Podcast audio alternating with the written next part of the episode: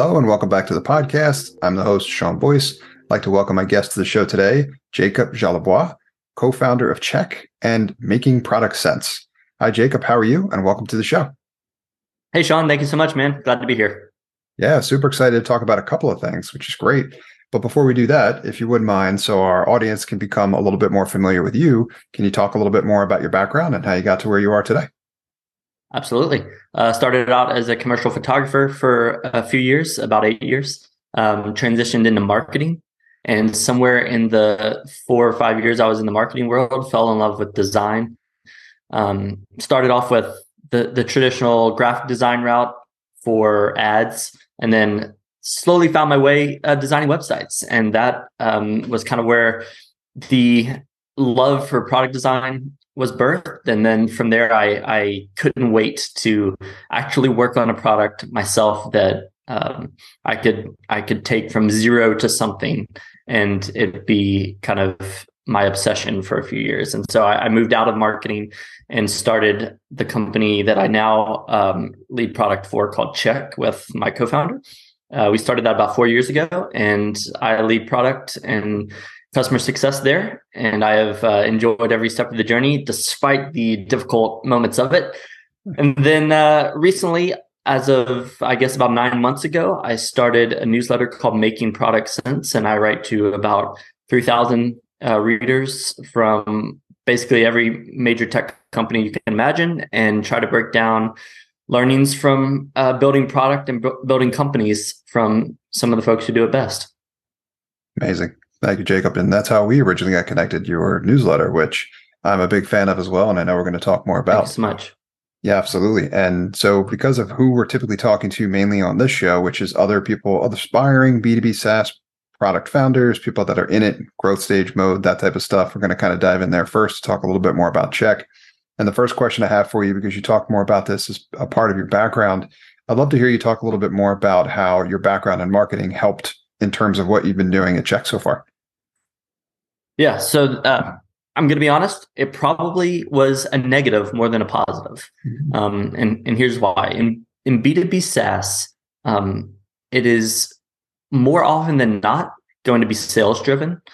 And as a designer who doesn't like to do sales, and someone who had a background in marketing, my gut instinct was to make a marketing push first. And so for the first two years, no, for the first three years, we were marketing focused. We were talking ads, content, kind of brand recognition initiatives, things that would hopefully be kind of a bottom up SaaS uh, uh, approach. And to be honest with you, it, it, it was mediocre at best. Um, the folks that we were serving need a bit more of a high touch approach, um, as is often the case with B2B, because you're you're inserting yourself into the core of their business in a way that is incredibly dangerous if you do it wrong, because you can screw up a lot of things in their in their business. Um, and so you have to build, build trust there, and marketing is a slower way to build trust than than direct sales um, when you build that relationship, it, it changes the game. So we actually transitioned about a year ago toward a sales approach. My co-founder, the CEO, is leading that charge, and I have kind of taken the um, more indirect approach, uh, leading customer success. So folks who are already a part of Check, um, who have questions or want to level up their business, I'm usually the one touching base with them and allows me to get that that face to face time with them, while um, my founder kind of handles that that initial sale. Nice, that's helpful perspective as well.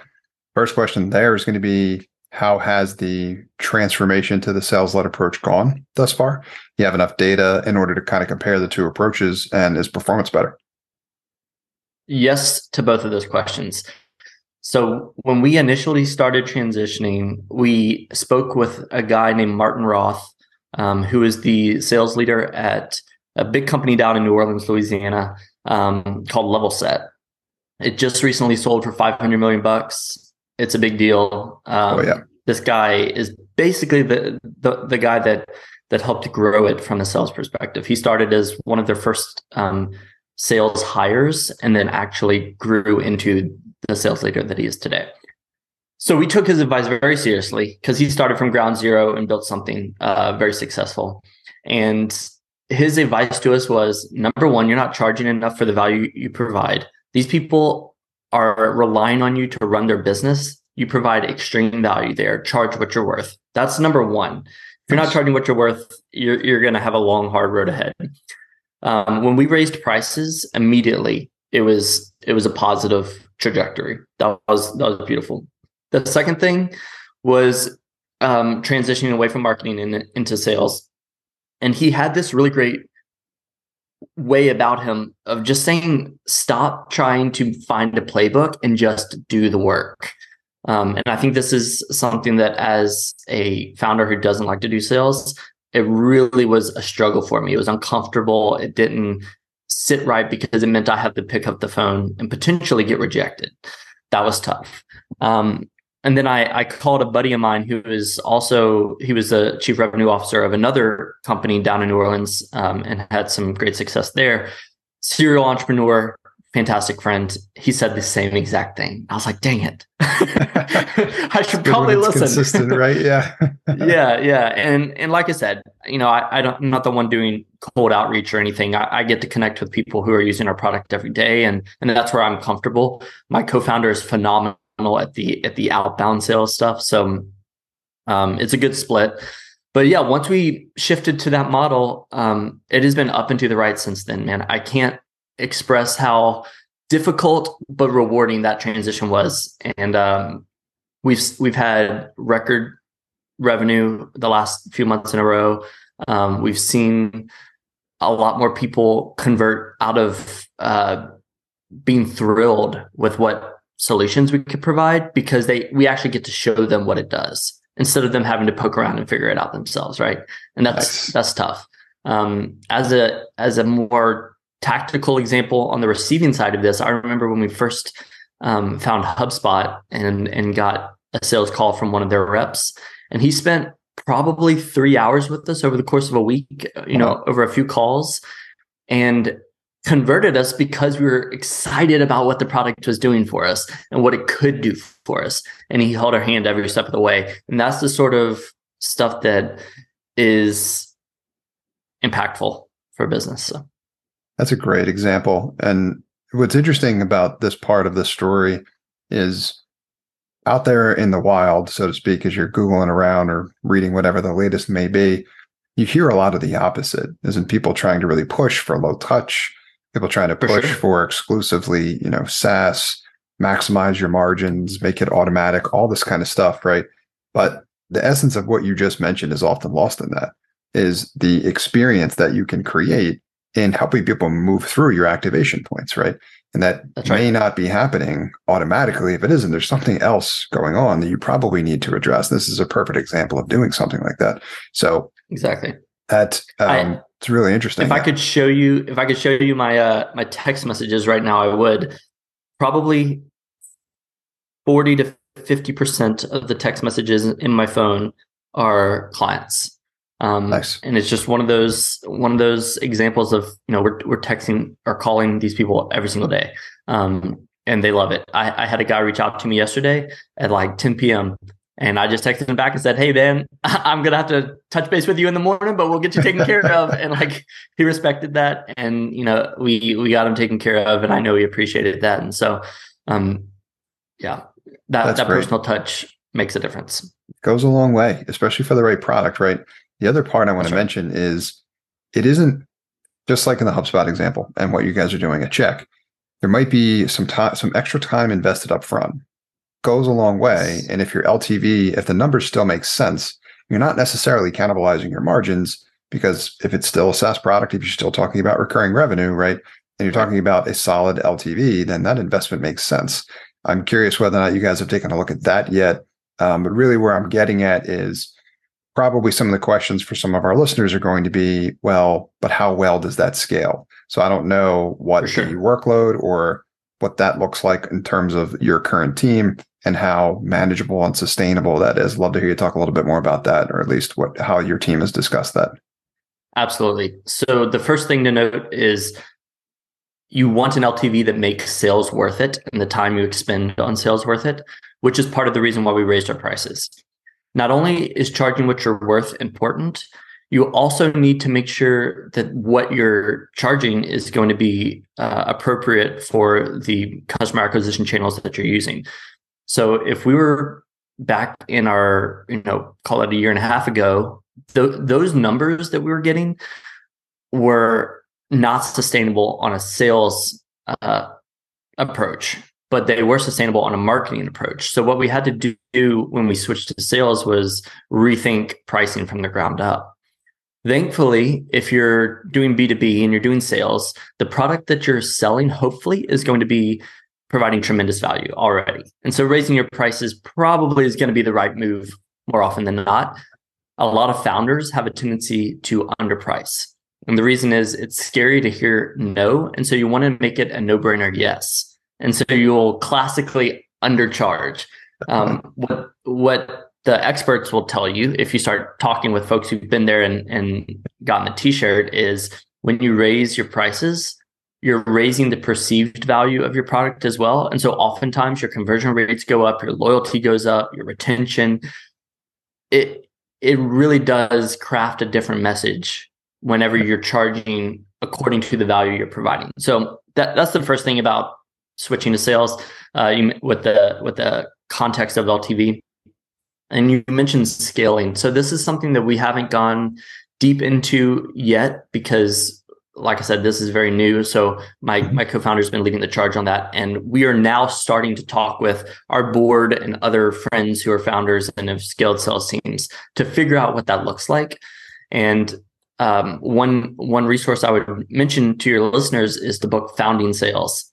It's fantastic. It teaches you you know if you're a founder what is the the bedrock you, that you have to lay? And then as you start to find a script that works a playbook that works how do you package that in a way that can be scaled to two people and then to five people and then 10 and honestly we're in the trenches figuring that out right now. So I, don't have a lot of wisdom to share on that yet but maybe we can do a revisit in a couple years and and we'll be uh, more knowledgeable.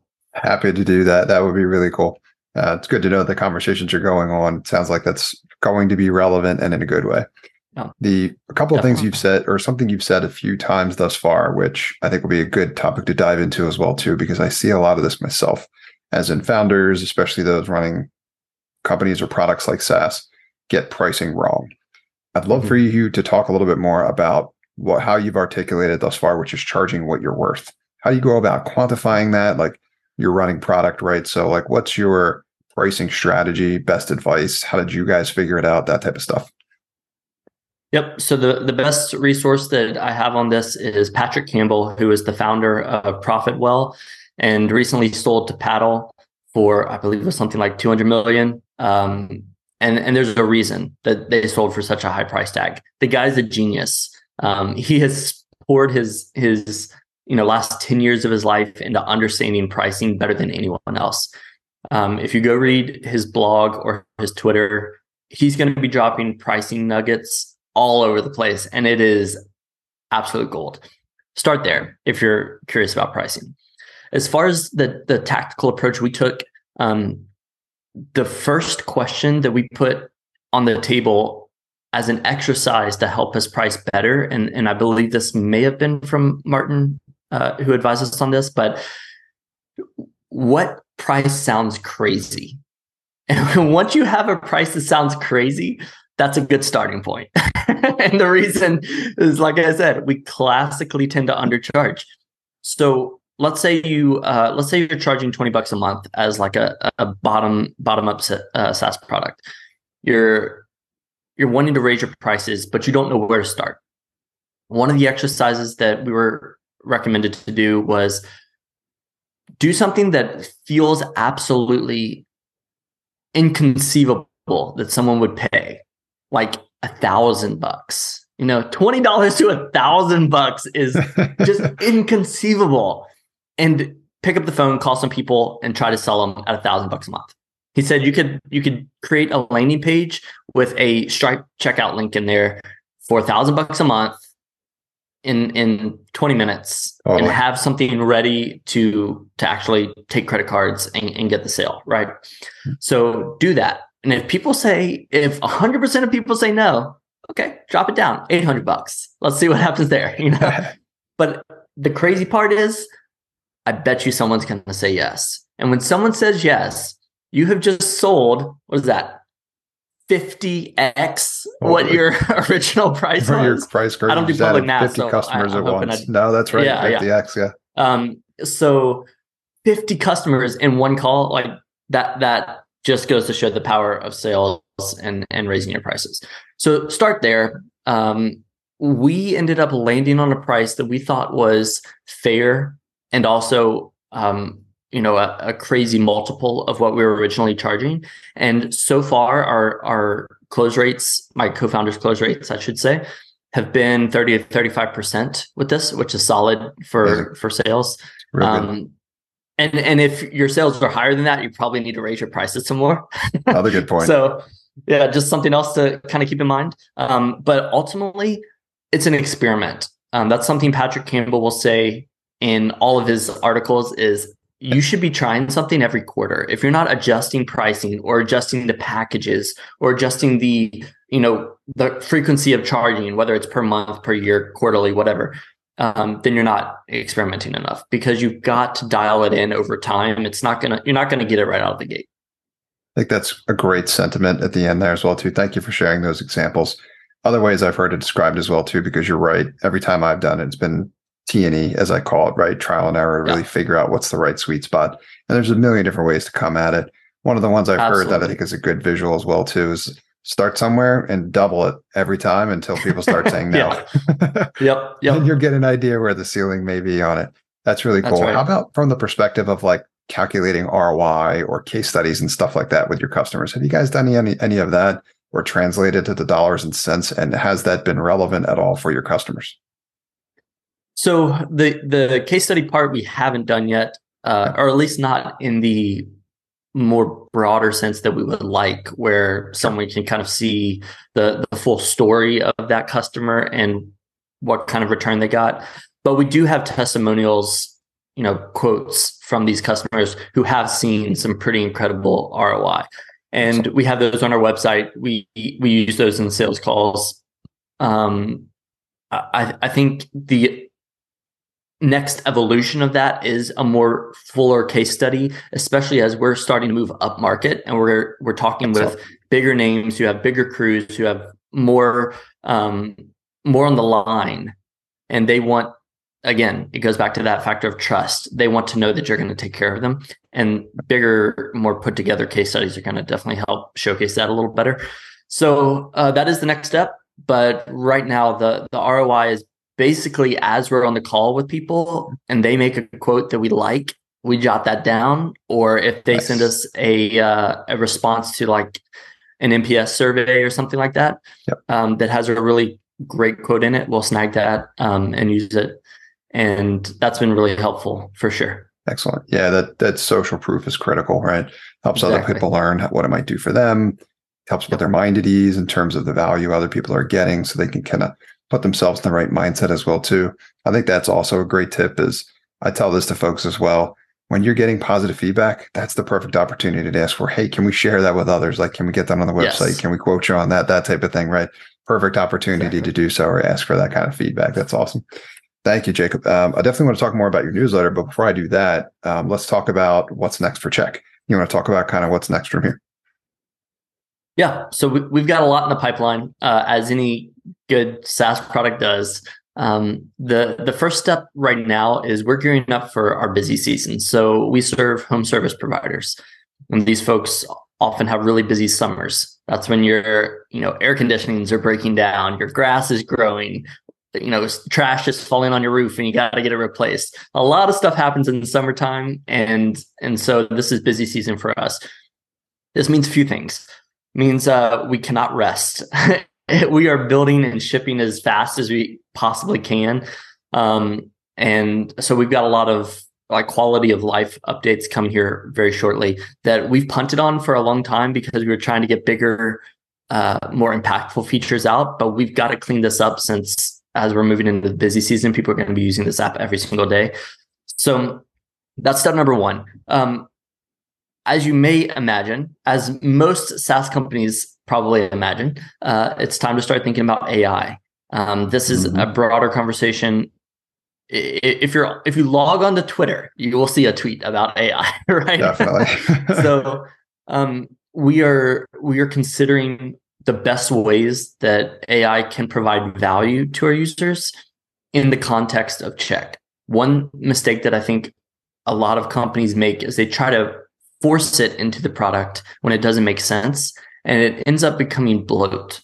And bloat is the number one killer of product retention. And because people just hate using it, right? Or maybe not the number one killer. Maybe like horrible bugs would be the number the one killer, one. but maybe like a close a second, right? Death, but it's definitely a yes, death. exactly. And so we want to do something that's going to be useful and also um, crazy in a way that the industry's never seen. Uh, we have superpowers at our fingertips now. Uh, Bill Gates has been quoted as saying this is the next or, or, the greatest evolution of technology since the internet. And you know, I wasn't around. I wasn't in an age to build products and companies whenever the internet was on its rise. But now I have a company. I have a team. We can actually build at the advent of artificial intelligence and what that means for um, uh, for changing the user experience for the better. And and so we're thinking a lot about that. We don't. I'm not going to get too much in the weeds on specifics since that's not dialed in quite yet. But it's going to provide a lot of really interesting um, use cases across the board for users, uh, for for the our users as well as the the homeowners who they're serving. So exciting stuff. Absolutely. Great point. And good sentiment as well, too, on the don't force it element, right? Seeing a lot of that in my travels as well, also. Oh, for sure. Shiny object syndrome. Like, oh man, I need to figure out how to like force this. Like, I saw that mo- most recently, probably with blockchain, as in like, oh, for sure. Oh, let's just add blockchain. well, yeah. well, what's the use case, right? Like, we don't necessarily want to take the tool and force it into the application. We want to understand what's a job to be done and then figure out what the best tool is to solve that. So that's a really good point right. of distinction. Um, thank you for sharing the story about Check. We'll definitely have you back to talk more about that. Um, but before we wrap up this episode, I want to talk more about your newsletter, which is originally how we got connected. We tell Let's awesome stories, but I don't want to take the thunder away from you. Tell us a little bit more about the newsletter, what it is, and how you got started. Yeah. So whenever I originally started, my goal was to write to other product leaders like myself. Um, and I, I, went through a few evolutions of the newsletter. It, it started by breaking down frameworks, but I started to realize that frameworks tend to take away from the art of product, um, otherwise known as product sense. And it tends to force you into a certain path that might not be the best path. Um, I know this because I did it. The first two years of learning the art of product, I was using framework after framework and I over engineered the product side of, of this company. When you're a startup, you don't need a million frameworks. You need to understand why a product needs to work a certain way. How do you understand what that is? Mm-hmm. then how do you make a plan to get to it? And then how do you execute on it? That's like fundamentally what has to happen on the side of product. So i actually started moving away from the the framework side and instead started to dissect companies and, and products that i thought were great and try to better understand why they were great. Is it because they have great branding and they're like exciting and fun and everywhere on the internet? Is it because they understand how to talk to consumers and, and how to guide you through the product? Is it because they provide ridiculous value and it doesn't matter if they have horrible branding and horrible onboarding, you're gonna you're gonna love it anyway?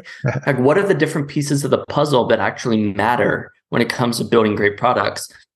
So I started dissecting that and and it grew from just doing deep dives on specific companies to now mixing in some interviews with great founders and product leaders who will cast vision for their company And then my my favorite thing to write is the deep dives I do following those interviews, where, where I try to ask, I try to answer the question, what would the world look like if this company succeeded in accomplishing their vision? And the reason is founders have grandiose visions that are far bigger than the version of the company that exists today. And so it's exciting to hear what their version of the future is and the impact that's going to have on us, assuming that they keep executing. And so not only gets you excited about the future and, and lets you have let you live in the future a little bit, it also um, lets you back math it and say, okay, what's the path there? How do we actually execute in a way that's going to realize that vision? Um, and so I'll often break down, you know, my version of what I think their strategy could be to get there, based on the little nuggets that they have dropped in the interview and and in my research. And that's just a fun exercise for me, and a lot of other people really enjoy it. Um, the recent one I released on Linear is one of my most popular articles ever. Um, Linear has an incredible following, of course, and so they have been, um, it, yeah, it's been popping off, and it's fun. It's a blast. It's awesome. If you're sure in product, is, if anyone's in product, I think they would get a kick out of this newsletter. Um, at the very least, coming along and and dreaming with me. So love it. It's very cool. Super interesting. My first question as follow up to that is how has writing the newsletter or doing the research for making product sense helped you with the product work that you're doing at Check and any just a general understanding about that role and the impact it can have? Tremendously, tremendously. I already mentioned the first one, which is I I made the realization that frameworks weren't necessarily the answer, and yep. it, it, may be more tactical than that. And so that actually made a big impact in the way that I run product now. The second thing is when I learn about a specific approach that a company's taking to product, I I get to analyze it in the context of check, and I get to say, does this fit in our company? And if it does, great, let's implement it. If it doesn't, why does it not? Because it may be that it's the business model that is unique and makes this particular thing work. And maybe it's the industry or the target audience. There's a million different things that that don't work for most companies, but work great for some companies. And being able to di- dissect that and not just copy and paste frameworks and, and ideas from company to company is is the way that you learn the nuances of building product and, and gaining that product sense, right? Hence the, the names, making products. Love it. Spot on. I love thematic names. um, thank you for sharing that. I guess next question sure. here, because I remember reading your story about Waze, which is a really cool story. I mm-hmm. encourage anybody to go back and read that. That was fascinating. How to tackle Thank a giant you. like Google and Maps and things like that and do it with a community. Really cool aspect. Yes. You're a great storyteller. Um, Thank you very much. My question to you is going to be since you've done this over and over again at this point, is what is your favorite story thus far or your favorite element from which product story that you want to share with us here? Okay. Yeah, this is this is great. Arc, the browser from yep. the company called the Browser Company, um, is my favorite one. And I don't even know if the vision I cast is the same vision that they have for the product, but it got my wheels turning like no other product has. There is something unique about a browser in the sense that it blends into your workflows so seamlessly that you forget that you have to use a browser. You forget you're using it. It's just a portal to the internet, right? Cool. And so what ends up happening with Arc is it runs web apps so well that you don't even need your desktop apps. It's just better to run it in your browser because you can organize your tabs really well. You can do split screen really easily. You can switch between spaces in Arc, which are effectively like profiles in Chrome uh, where you can be logged into the same tool from different accounts depending on which space you're in. So I have a personal space and a workspace and a and a freelance space, and that allows me to be logged into, let's say, Asana or Gmail from these different accounts. And so once Arc has has sucked all of these desktop apps into itself and become the sole app that you actually need running on your computer, my dock right now looks like Finder, Arc, Trash Can. That's it. That's awesome. And so yeah, it's wild. Oh, well, I guess Zoom because of this meeting, but sure. usually it's those three things. And the implications of this are that Arc has become a meta OS that sits between your true operating system and all of the applications that run on top of it. And when you have this meta OS, they command a lot of power and they also it allows for a lot of opportunity with what they can do with the data. So they have this little thing called notes, which are effectively um, like Apple Notes, but within your browser. And so you can create a new tab that is a note tab, and you can just type your notes into it, and it just kind of sits there in your in your tabs, um, you know, easily accessible. You can close it out, but it's still in the background, so you can quickly search it with a Command T um, shortcut. And it got me thinking: What if there was a what if that notes application actually sat across all of your applications? because it sits in the browser. So it can tie into when you're reading a blog, you highlight something, save it to your notes. Next time you go back to that blog, it actually will highlight that note on the page and show you, hey, you've read this before, and here's the note that you took on this particular snippet of text. Or let's say you were inside of Gmail and you have an email that you really like and you're like ooh i need to uh, i need to save that i can just highlight it save it to my notes and it pull it aggregates it into a, a single notes layer right um, there are so many other ideas like that yep. that arc is already exploring to, through something called boosts which is man that's a whole nother rabbit trail yep and it, it got me excited just for the future of technology and, and the future is like what's possible. Um, so go read that one. I think it's pinned at the top of or toward the top of my uh, articles list. So if you're curious and, and, and want to give it a read, it's a relatively short one. Um, but yeah, that's Very probably cool. been my favorite so far. Waze is a close second though. I really enjoyed that one. Those are both great. Um, definitely going to link to both in the show notes, but for sure, thanks for giving Thank us you. the overview on ARC. That's an awesome one as well. Good stuff. Um, thank you a ton, Jacob, for being here and sharing your knowledge and experience with what you've done with Check, what you're doing with making product sense. Let us know if there's anything else you'd like to share, but also where folks can go to learn more about each. Thank you, Sean. Um, yep. So check is hellocheck.co and making product sense is makingproductsense.com. Those are two places you can find me. If you uh, want to find me on Twitter, Jacob Jolibois, you can just search for my name, you'll find me. Um, as far as resources uh, just to kind of leave people with with something they can go check out, um, I highly suggest Founding Sales. It's the book I mentioned earlier. If you're looking into sales and you're not really sure where to start, it really is the best playbook to get up and running with that. Um, the second thing is if you go to makingproductsense.com, it's hosted on Substack. Substack is a wealth of information. I have some recommendations there of other newsletters that I personally get a lot of value from. So if you enjoy making product sense, check some of those out. I think you're gonna I think you're just gonna be overwhelmed with how much value there is out there. So two two great places to start. Amazing. Love it. Thank you, Jay. Much much appreciated. And I appreciate you being here and recording the episode with me. Absolutely. Thank you so much, Sean. Appreciate the opportunity. Anytime. Thanks for listening to this episode of Product Launch. I hope you got value out of it. I like to feature product people on my podcast because that's who I love to help. I'm a product strategist and I can help you scale your business and grow your profit through a product. If you'd like to learn more about how I can help you, email me at sean at nxtstep.io. That's Sean, S E A N, at nxtstep, N-X-T-S-T-E-P.io. Or visit my website at nxtstep.io. That's N-X-T-S-T-E-P.io.